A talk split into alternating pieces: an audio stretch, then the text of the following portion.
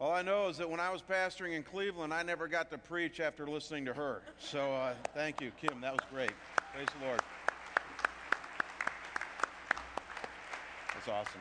We're going to hear again from Kim uh, after I get done speaking during our communion time. So uh, please, if you enjoyed that, you're going to enjoy a lot more of her uh, here soon. And so we're really blessed to have her with us today.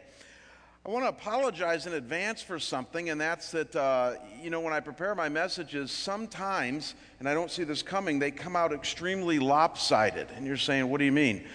Well, I, uh, I, I do a study break, and in my study break, I, I come up with sermon outlines and message outlines, and I submit them to uh, the staff here, and, and we start to run with that. But I don't do my, my real exegesis or research for my messages until that week. It's just the time that I have. So I submitted my outline for today's sermon a while back, and then this week on Thursday, I spent all day Thursday in the text that we're going to look at today, and then Friday started putting the message together.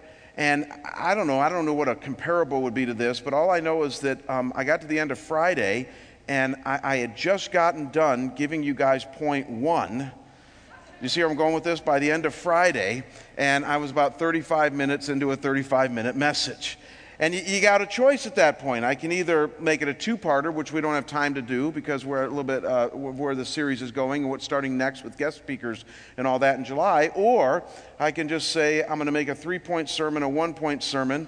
Let the rest of you who have to fill in the blanks do so at the end. I'll give you a chance to do that so that you don't have anxiety for the rest of the day.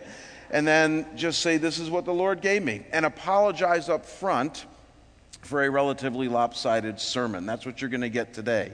But having said that, I'll tell you this. I'm really fired up about point one. I, I, I am. I'm glad you found that funny, Dave. I, I really am. I, I, I just, I, I looked at point one and I thought, this is great stuff. It's right from God's Word. We're going to stick close to the text, and I think you're going to like it. It's going to be a unique perspective on joy, I promise you. So let's bow, let's pray, and then we're going to dive right in. Father, thank you that you do speak to us through your word. You don't always speak like we would think you would. Uh, Lord, for a pastor, me, I like to have a well-honed, three-point, really balanced sermon every Sunday, but God, sometimes you surprise me and lead me down a road in which you say, no, stay on, stay on this point. And I feel like you did that with me this week, God, and I'm thankful. So I pray, God, that as I share these thoughts with uh, these dear people um, that hopefully are absolutely consistent, right in line with your word, that, God, you might speak to our hearts, challenge us, uh, encourage us along in our walk with you. And, and as today's topic, Lord, in Philippians is, may we find joy, more joy than we even have now when it comes to our walk and our relationship with you. And we pray these things in Jesus' holy and precious name. Amen. So here's my opening question, and it's one that I hope some of you have thought of before, and that is, how do you help non-joyful people find joy? Have you ever thought about that? How do we help the non-joyful people in our lives find joy? Or, or to use an old example, how do we help the Eeyores in our life become a little bit more like Tigger or Winnie the Pooh? Uh, my wife loves that analogy. She'll say to me on certain days, you're just like an Eeyore today. I wish you were a little bit more like Tigger. You'd have a little bit more bounce in your step. How do we help the chronically sad people in our lives have a bit more of hope and joy? And as you're thinking about this, let me be really clear about what I'm looking for here, because I know how some of you think. I'm not talking about those who are sad and lack joy for a reason. In other words, maybe you've experienced a loss recently, or are dealing with a consuming problem at work, or a nasty marital breakdown issue that you didn't see coming. I mean, there's some good reasons that we are sad for a time in this life, and those, those are some of the scenarios. And I'm not talking about this morning simply those who have a more subdued and melancholy temperament. We know that some people are just born a little bit more mellow and a little bit more sad, reflective in their lives. No, I'm not talking about those types of things. I'm simply talking about those around us, maybe even you, who have never experienced real and true joy in our lives, who have lived so long in the land of glum that you've never really visited the land of hope and contentment. How do we help those around us that we love find true joy in their lives?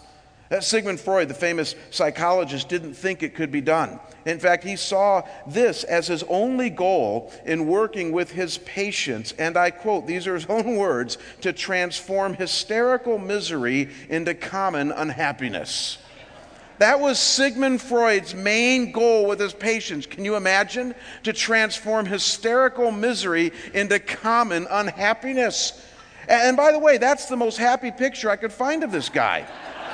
I was searching all day yesterday. It's true, Rogers. I was putting the finishing touches on this message. I, I thought I, I couldn't find one of him smiling. And all I could think of is, I'm glad I don't live back then. And I'm glad I didn't see him for my problems. Aren't you? Uh, and yet you and I live in a different day and age now. And I got to tell you, people today are much more positive about the prospects of finding sustained joy. They are. Uh, the most popular class right now at Harvard University is called Positive Psychology. Positive Psychology, it's a school of thought developed about a decade ago that focuses on mental wellness, not just mental illness. It focuses on how to find joy and happiness in life, not just trying to solve your problems in hopes that you might find joy. And as a result of this and other cultural movements, Psychology Today magazine cites that in two thousand eight, there were just about four thousand books published on happiness. Let that sink in a minute. four thousand new books on happiness. This up from fifty books in the year two thousand on happiness. I mean, we've seen a happiness explosion in our country. As I've said before from this pulpit, our world is on a holy hunt for happiness, a journey to try to find joy.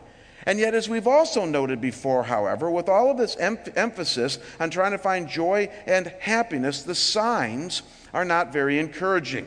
So, for instance, the same college that sees droves of students signing up for positive psychology, Harvard, also cites that a full fifteen percent of its students are reported as being clinically depressed. Imagine that. That's like one in six, one in seven students. All of these them taking positive psychology are clinically depressed. And even more so, with all of these books that we're publishing on happiness, there's now a backlash against all of these books as new books are coming out, and only in America could this happen, that are pining the virtues of sadness. That's what's happening in our... Hey, give me a click here, guys. These are two of the latest books that have been out in the last few years. The first one is called The Loss of Sadness, How Psychiatry Transformed Normal Sorrow into a Depressive Disorder, which I probably wouldn't disagree with, and then Eric Wilson's book, and I love this title, Against Happiness in Praise of Melancholy. Only in our country could you have a book that's entitled in pra- Against Happiness in Praise of Melancholy. There's even a recent biography on Abraham Lincoln that argues that it was Lincoln's ongoing depression that actually enabled him to be the man that he was, and that it was his sadness that created the wonderful leader in him. Simply note, folks, this is my only point, that our culture is all over the map when it comes to this thing called joy. Ping-ponging back and forth between a rather fruitless hunt for happiness, but then capitulating to the virtues of sadness. And so back to our original question, is it possible to find true joy? Is it at all realistic to think that we can help those around us turn the corner from chronic sadness to joyful contentment? And as some, if not many of you know, the Bible has an answer to this question, and it is a resounding yes. That's what the Bible says. I, I almost said that it's an unqualified yes, but it's not an unqualified yes. There's some qualifiers, as we're going to see today, but the Bible, if you've read it, does say that we can certainly find joy this side of heaven. So check this out. The book that we're studying this spring at our church, the New Testament book of Philippians, is only four chapters long. I tested it. You can read it in about fifteen minutes. And yet in that fifteen minutes, spanning four short chapters, you will confront the subject of joy and rejoicing no less than sixteen times. sixteen times in four chapters, I would call that a theme. sixteen times it uses the word rejoice, joy, cheer, or some other variant. sixteen times it talks about how you can find joy in a myriad of different life circumstances, including, by the way, suffering. And in not stopping with simply telling us that joy can be found, it even goes on, as the Bible so often does, to tell us how we can find joy. It gives us some direction on how you and I can find joy and contentment this side of heaven. And so I want to read about it this morning. If you brought a Bible with you, I want you to open up to Philippians chapter two. We are going to park here this morning for the rest of our time together, and we're going to be reading from verses seventeen to thirty. Philippians two, verses seventeen to thirty. And then I'm going to throw in a quick reading after that from chapter three, verse one, which is the very next verse, and then chapter four, verse four, just to do some, give some justice to the weight that this book puts on this theme of joy and how to find it. So Philippians chapter two, beginning at verse seventeen. The Apostle Paul is the one writing, and he says this. He says, "Even if I am poured out as a drink offering upon the sacrificial offering of your faith, I am glad and rejoice with you all. Likewise also you should be glad and rejoice with me. I hope in the Lord Jesus to send Timothy to you soon, so that I may be cheered by news of you. For I have no one like him who will be genuinely concerned for your welfare. For they all seek their own interests, not those of Jesus Christ. But you know Timothy's proven worth, how as a son with a father he has served with me in the gospel. I hope, therefore, to send him send him just as soon as I see how it will go with me. And I trust in the Lord that surely I myself will come also. I have thought it necessary to send to you Epaphroditus, my brother and fellow worker and fellow soldier, and your messenger and minister to my need. For he has been longing for you all and has been distressed because you heard that he was ill. Indeed, he was ill, near to death, but God had mercy on him, and not only on him, but on me also, lest I should have sorrow upon sorrow. I am more eager to send him, therefore," here it is, "that you may rejoice at seeing him again, and that I may be less and that I may be less anxious. So receive him in the Lord with all joy and honor such men, for he nearly died for the work of Christ, risking his life to complete what was lacking in your service to me. Finally, my brothers, rejoice in the Lord. To write the same things to you is no trouble for me and is safe for you." And then for chapter four, verse four, "Rejoice in the Lord always. Again, I will say, rejoice." So where and even how is true joy found? Three places that Paul points to. Three places that many people today either miss or don't fully understand. Three places that, as C S Lewis said, can surprise us with joy if we will but let them. And as I mentioned earlier, we're going to spend almost all of our time remaining today on this first one. But then next week, we're going to, as we turn the corner into a different theme, see more about these second two things as we go along in Philippians. So here is the first one. It's really my main point today. And that is, how or where is true joy found? In others who love us and minister to us. You don't hear this too often from the pulpit nowadays. We always hear that we find joy in our relationship with the Lord, which, as we're going to see next week, is absolutely true. But one of the things I want to show you here today is that Paul the Apostle spends the absolute majority of his space in the latter half of Philippians two here, writing about how joy can be found in others who love us and minister to us.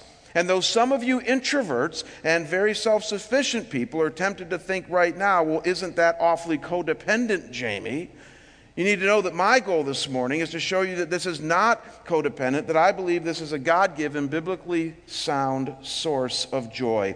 So dial into this. One of the things that many Bible experts find kind of interesting, if not weird, about the latter half of Philippians two here is the amount of space that Paul gives to his discussion of two individuals that he is sending to the church in Philippi, Timothy and Epaphroditus. I mean, out of fourteen verses that make up the latter half of this chapter, a full twelve of them, did you catch it, are all about describing the nature and personalities of these two men, Timothy and Epaphroditus.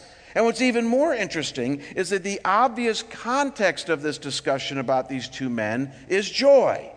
Paul begins in verses seventeen to eighteen by declaring his own gladness and rejoicing, and then using the imperative, commands the Philippians to likewise rejoice and be glad, as if somehow we can make ourselves happy. But then he goes on to pull a fast one and goes into this lengthy discussion about the character traits and the personalities of Timothy and Epaphroditus, whom the Philippians knew already. And in the midst of this verbose discussion of these two men, he makes it very clear that their mere presence has the capacity to bring joy to their lives. He says in verse twenty-eight that they will very likely rejoice at seeing these men again. And so he then tells them in verse twenty-nine to receive them with all joy. And then he begins the very next chapter with another duplicate command, again in the imperative tense, to rejoice. So add all this up, folks.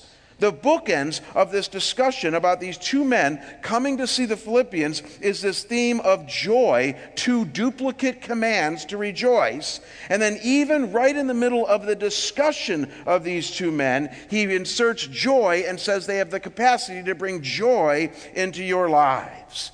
And so the question that any astute reader should be asking himself or herself at this point is this: what is it about the coming of people like Timothy and Epaphroditus into our lives that can be so powerful in giving us joy, right?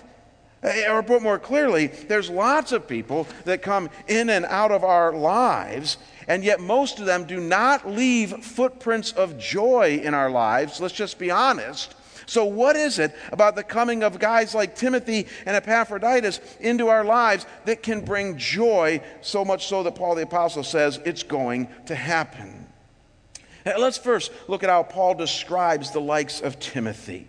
And notice with me three things that he says about Timothy that might just give us some clues as to the kind of friend who can give you and me joy. He describes Timothy as one who has authentic concern, spiritual focus, and then proven or tested character.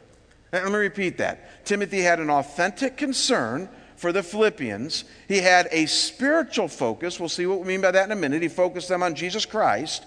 And then also a proven or tested character that he brought into his relationship with them. And all this, Paul says, brings joy. Look again at verse twenty to twenty-two, and you'll see what I mean. It says about Timothy, who will be genuinely concerned for your welfare, for they all seek their own interests, not those of Jesus Christ. But you know Timothy's proven worth, how as a son with a father he has served with me in the gospel. So there it is, folks. Genuinely concerned, interests of Jesus Christ, proven worth. You should latch onto and love that phrase, genuinely concerned. It simply refers to a person whose concern for you is real and authentic, not plastic or fake. It's a what you see is what you get kind of concern. They love you for you. They have a legitimate interest in you as you. That's what Paul is saying there. I did some research on that phrase this week, and it's a powerful phrase. It simply means it's an other-centered phrase in which a person is focusing on you, and they just happen to like what they see in you. They embrace you and accept you as you, and yet, as we're going to see in a minute, they don't want to leave you as you. They want to help you grow because they have such a genuine spiritual interest in you as an individual. That's what Timothy did for the Philippians. I, I told you all before, I'm in a men's group of men that I meet with every Thursday morning, four other men, uh, two from this church, two not from this church. And, and I'm telling you, I, I can remember the day, it was four different days, that I met each of these men and knew right then that I wanted to be in harness with them. And the reason is, is because out of all the people that I meet with, these four individuals just happen to take a genuine concern in me as an individual. Not from what they could get from me as a pastor, not what they could get from me as a, as a leader in the community, nothing like that. They just had a, a genuine interest in me. By the end of my first discussion with these men, they knew my kids' names. They knew their ages. They knew where they were going to school. They knew what my wife did for a living. They knew a little bit about some of my dreams and hopes. And, and I ended my one or two hour breakfast or lunch with each of these men saying, I'd love to be in a small group with them. They have a genuine concern for me. In fact, I came home and, and was all fired up and joyful. And my wife said, why are you in such a good mood? That's kind of unusual for you. And I said, well, I'm, I, I, just, I just met these men, and, and, and they have a genuine concern for me. You get the picture. There's some people in our lives uh, that tend to have a genuine and authentic concern for you as you, and we find joy in being around them. And then notice that next phrase, they all seek their own interests, not those of Jesus Christ. This is simply Paul's way of noting that there are some people in the Philippians' lives who might show an interest in them, but it's not really a spiritual interest, the kind of interest that Jesus would have in and for them, but a self-serving interest, a what I can get from you kind of interest. But his point is, not Timothy, that his genuine concern is backed up by having the same concerns that Jesus would have for them, that he would know them and love them and follow them, and that they might find their purpose in Jesus. It's a spiritual concern. Timothy was interested spiritually in these people as ones made in the image of God, as redeemed in Jesus Christ, and that kind of interest gave them joy. And then on top of all of this, Timothy is one who had proven worth. Proven worth. This phrase simply pictures one who has been put to the test in life and has passed. They've been examined and found to be faithful and consistent. This is a person who can be trusted because he or she has been in the trenches with you and proven himself to be able to watch your back and protect your very soul. And folks, I would simply submit to you this morning that these three building blocks, authentic concern, spiritual focus, and proven character, found in any person that you left, let into your life, will certainly be a joy giver to you, because this is describing a godly person who loves you for you, and yet have proven themselves over and over again in the trenches to not want to leave you there, but also have a spiritual concern to help you be all that you can be in Christ. And I gotta believe that many of you have friends like this, or at the very least, if you've not let them in yet, have people like this knocking on the door of your life that, if you would but take a risk, would be willing to love you for you and bring joy into your life. You see, people like this uh, do bring joy in our life. They infuse God-given hope and joy for one simple reason, and that is that they love us as our heart longs to be loved. And the reason that this works the way it does is because the greatest need of the human heart is to be loved for who we are, but then have people love us enough not to leave us there, but help us grow. And when you got someone knocking on the door of your life, like a Timothy was knocking on the door at the church in Philippi there, a person who has an authentic concern for you, loving you as you, but then also wants what God wants for you, a spiritual concern and focus, and then on top of this has proven himself or herself capable of being consistent in all of these things, I think we can all see this has got to bring us joy. Amen? I mean, have people like this in our lives has got to be a joy giver if anything ever would. These are joy-giving people. What Tim Kimmel calls pallbearer friends are being talked about here. They are the kind of people that are going to carry your casket someday, or maybe you just might carry theirs if you go, if they go first. They're joy givers in our lives, and their mere presence does nothing but infuse joy. Now, hang on to that, and notice with me, if all that were not enough, how Paul then goes on to describe a second individual, and then we're going to put all this together, a second individual that he's also sending to the Philippians, the type of whom is different, but can also bring joy, a different kind of friend with his own unique character and personality, Epaphroditus. And notice that Paul likewise describes Epaphroditus in three powerful ways. He describes him as someone who is a fellow worker and soldier, a trustworthy messenger, even as we'll see, from God, and one who is willing to give his life for you. And Paul adds all this up and says, he can give you joy. So look at verses twenty-five and thirty, and you'll see what I mean. It says, Paul says, I have thought it necessary to send to you Epaphroditus, my brother, and fellow worker, and fellow soldier, and your messenger, and then verse thirty, risking his life to complete what was lacking in your service to me. Very interesting phraseology that Paul the Apostle uses here, even the original Greek language that the New Testament was written in. He uses words here that he doesn't always use in many of his other descriptions and letters. Notice first, in describing this joy-giving Epaphroditus, he says he's a fellow soldier.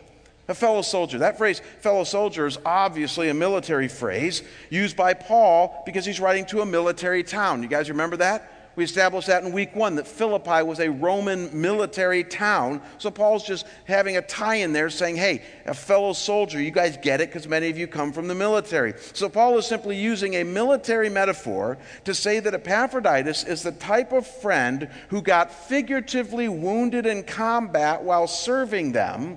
He's going to go on to talk about this in a few verses here, how he got deathly sick while bringing a gift from them to Paul in Rome. So he's the kind of friend who doesn't mind taking a bullet for those that he loves. That's what Paul is saying here, that he's sacrificial in nature. He doesn't mind taking a bullet for those that he loves. Then he further describes Epaphroditus as their messenger. And what you need to know is that Paul is using that phrase literally here. He's literally saying he was a messenger from you to me and now from me to you. You see, Epaphroditus brought a gift to Paul in Rome from the church in Philippi.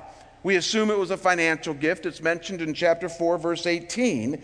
And this gift acted as kind of a message from the church to Paul, a message that basically said, we love you, we support you, we believe in what God is doing in and through you.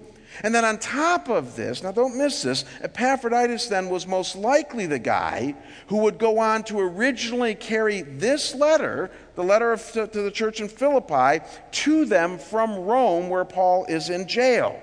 So don't miss this. He was the one who carried this letter to Philippi. That's why Paul was sending him back to hand deliver this letter. And that's also then why I think Paul calls him your messenger, the one who brought you a message originally, or brought a message to me originally from you in the form of the gift, but now is carrying a message back to you. Now here it is, the very words of God that will bring you joy and bring you life. So Epaphroditus was a joy giver, not just because he was willing to lay down his life for them, a fellow soldier, but he was a joy giver because he was a messenger that brought to them words from God that would give life to their souls. He could be trusted with special messages, gifts, and even words from God. And in doing all of this, he didn't mind risking his life for them and for God. In verse thirty, it says he risked his life for them, bringing Paul their gifts, in which he got deathly sick while doing, but he didn't mind doing it because he doesn't mind laying down his life for his friends. And so in putting all of these three things together, you got described here a godly man who comes alongside you, even bringing a message from God, and doesn't mind laying it all down in the process. And I don't know about you, but I think a guy like this just might bring some joy into our lives, right? A friend who is willing to get close, speak truth to you, love you in the name of Jesus Christ, and then do whatever it takes to lay it all down, to see it all through. A fellow soldier, a trusted messenger, even from God, and one who will lay down his or her life for you in the process. That's bound to bring some joy. So, folks, here's why I think Paul takes twelve full verses to intricately describe Timothy and Epaphroditus.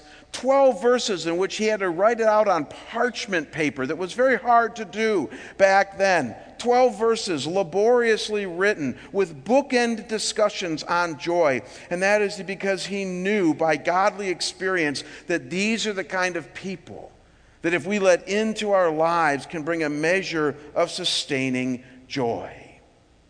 You see, folks, there are certain types of people that are joy givers in this world. And please hear, contrary to what you might think, it's not the superficial, giddy, happy people who always have a stupid smile on their face.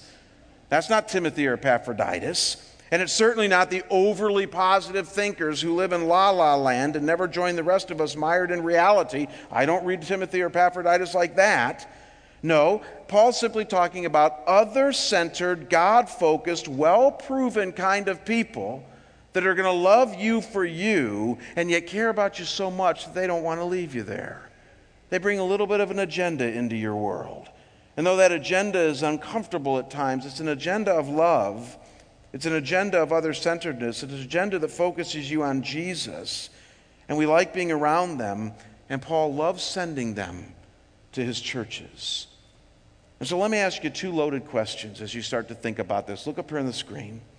The first question is, do you have just a couple or even a few friends like this that you regularly hang out with?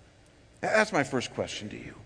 Do you have people like this in your life that you let in that, that would love you in this way? I, I know what some of you are tempted to think right now. You're thinking, well, I, I just don't think they're there. I mean, Jamie, did you read the text closely? Paul said he has no one else like Timothy, so they're, they're very few and far between. And, you know, I'll grant you that. I, I'd been in Scottsdale here a year, a full year, before I had those lunches or breakfasts with the four guys that I eventually harnessed with in my small group.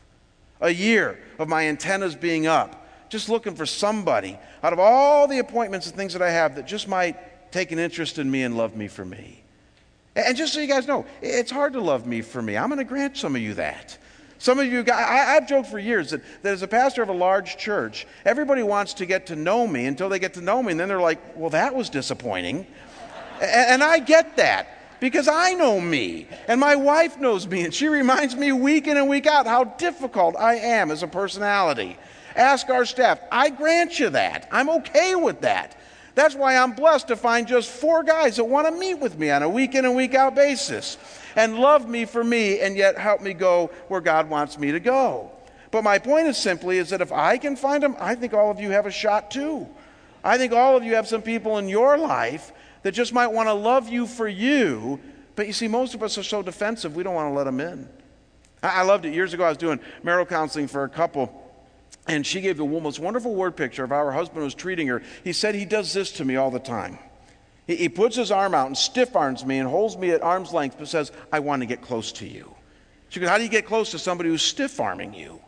And I thought, you know, that is how so many of us function. We talk a good game. We say, I want you to get close. I want you to be close to me. But then we stiff-arm everybody around us.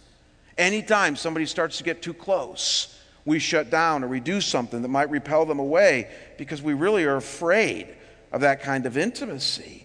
Do you have just a couple or maybe even a few friends like this that you regularly hang out with? And then probably a more important question is the second one there.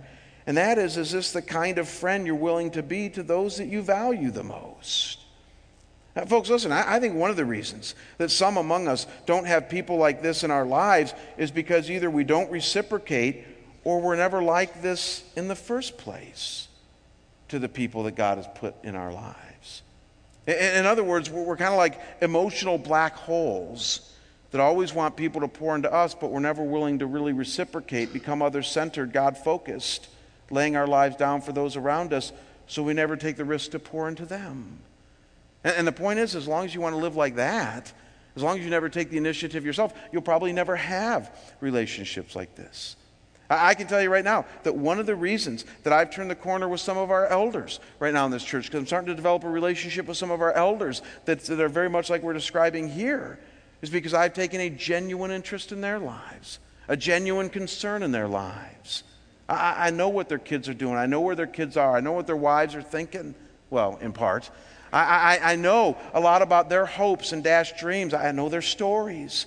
In fact, we spent an entire year, two years as an elder team, just telling our stories with each other so that we might foster some type of that genuine concern. But it takes other-centeredness. It takes getting out of yourself. It takes loving someone like Jesus might love them. And the reality is, is that until we start to treat those around us like this, we're probably never going to have people treat us like this. Because here's the deal, folks. The answers to these two questions, I promise you, will determine the level and kind of joy that you get or even give to those around you. It's really true. I think that's the main point of the latter half of Philippians two. That the answer to these two questions, do you let friends like this into your life? And is this the kind of friend you're willing to be to those around you, Timothy and Epaphroditus? The answer to those two questions will determine whether or not you indeed get joy and give joy in the most important relationships that you have this side of heaven.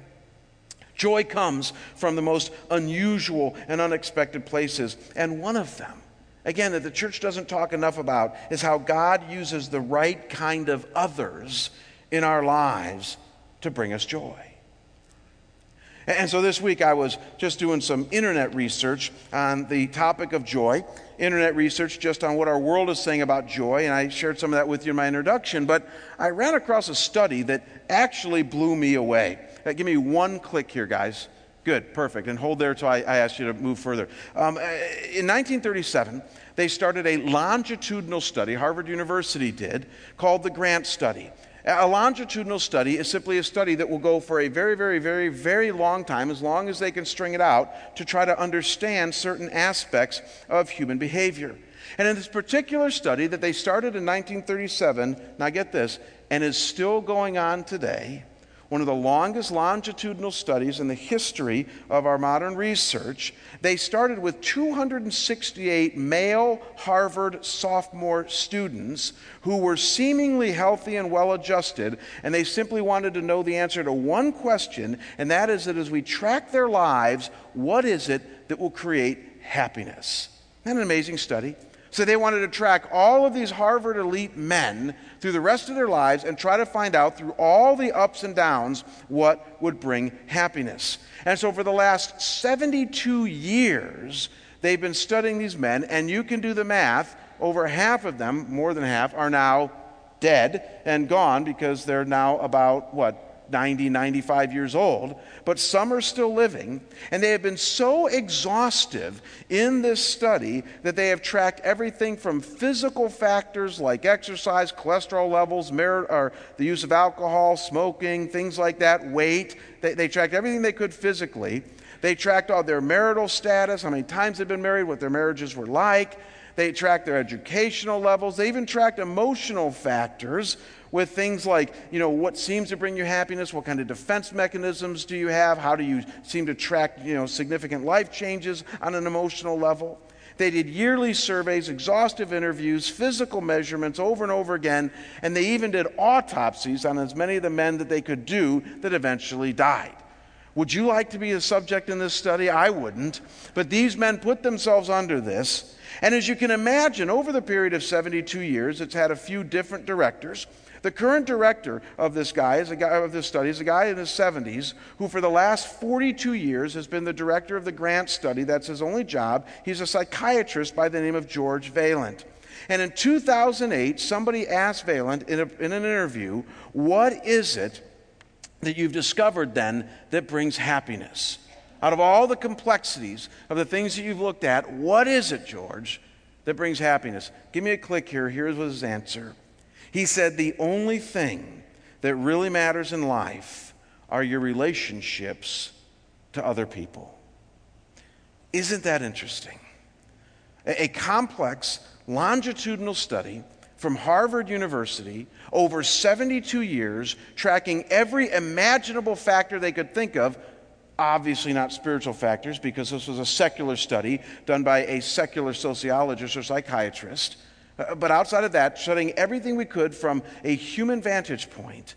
And out of all the answers he could have given, he said the only thing that really matters in life are your relationships to other people. Not your job, not your health, not all the things that we tend to equate with happiness, not your money, not your retirement income, not your hobbies. The only thing they have found that really is an indicator of whether you're going to be happy or not are your relationships to other people. In fact, in a video I was watching this week on Vaillant, he said this, and I quote, happiness is love, full stop. Happiness is love, full stop. And I'm going to equate this next week to Jesus Christ, because I think from a Christian worldview, we realize that because we have a relationship with Jesus Christ, as Paul's going to talk about in Philippians three, that relationship has absolute capacity to give us happiness and joy through whatever life throws our way. But before I do that, I want you to pause this week, and this is why I'm only giving you this one point this week, and ask yourself on a horizontal level, have you allowed this to be true for you? Have you allowed this to be true? To have the kind of relationships in your life that will bring you true joy, as God might want to infuse just a few relationships with you that will really give you joy. Uh, Kirk, give me another click here. I'm going to put the other two points up on the screen there for those of you who are high-control people that don't want mild anxiety for the rest of the day. You can write them down in uh, your note packet there, and we're going to discuss those more next week, but I'm not even going to mention them right now because I want us to stay on topic here. And as you're writing, I want to share one last thought that hit me, believe it or not, on the drive here to church this morning. I'm not usually this sloppy. My conclusion is usually written by about Friday night at the latest, Saturday morning at the latest. Uh, but I didn't have a way to wrap up this sermon. So I woke up this morning, I laid there in bed, and I said, God, you and I both know I don't have a conclusion to my sermon. What do I do? And he said, just chill out, it'll come. And so I went through my sermon this morning at, at, at, at my home office, and it didn't come. And I and I went to Starbucks, and it didn't come. And I was driving down Shea Boulevard, and have you ever had a thought that you thought was from God? I do. And I had a thought, and I actually pulled over in the parking lot of Chili's and wrote it down. Parking lot of Chili's, and I wrote it down. And here's a thought that hit me. And that is that you don't necessarily need the traits of Timothy and Epaphroditus to be successful. That's the pushback on today's message. If somebody wanted to push back and say, you know what, I'm really not interested in being Timothy and Epaphroditus, I can be successful without being any of those things, I think they'd be right. I mean, think of all the successful people who have made a mark on this world. Many of them had none of the traits we've talked about today. Think of leading scientists who, who have discovered things like M R Is and C A T scans. They were very non-relational people who, who didn't have many of the traits that we have here. Henry Ford didn't have many of these traits we're talking about here today. Uh, Jack Welch didn't have many of these traits that we're talking about here today. There's lots of wildly successful people, philosophers of old, inventors of old, mathematicians of old. I mean, some of the most successful people in the world do not share the traits that we're talking about here this morning. So I would argue that you don't need to be Timothy and Epaphroditus if you want, don't want to, to be successful. But here's a thought that did hit me. You do need these traits, however, if you want to have any personal, positive impact on those around you, especially those that you love. The thought that hit me is that I can benefit from all the wonderful inventions that we have today that were made by people that were nothing like Timothy and Epaphroditus, but the ones who have affected me the most, who have personally affected me and entered into my life in a personal way, in a way that's really made a difference, none of them were like that. They were all like Timothy and Epaphroditus, other-centered, genuinely concerned. And then this thought hit me. Which is Jesus more like? The Savior that you and I are trying to emulate, was he more like the people chasing after success and doing all these things without Timothy and Epaphroditus, or was he more like the people that Paul sent to Philippi, who were genuinely, genuinely, genuinely concerned, other-centered, spiritually focused, willing to lay down their life for you? That's what Jesus was like. That's what he wants us to be like. And what an incredibly relevant thing for Scottsdale. Amen? I mean, you and I live in a town that is all about the success of the world. That's the town that God's put us in, and that's okay. But I don't think they need any more of that from us. I think what they need from us is a good dose of Timothy and Epaphroditus. And I can't wait to hear how God uses you as you do that. Let's pray. Father God, I thank you that your word is so alive, as Hebrews four says. It, it, it's like a two-edged sword that divides joint and marrow. And that, Father, it's so alive that it can speak to our hearts in the power of your Holy Spirit.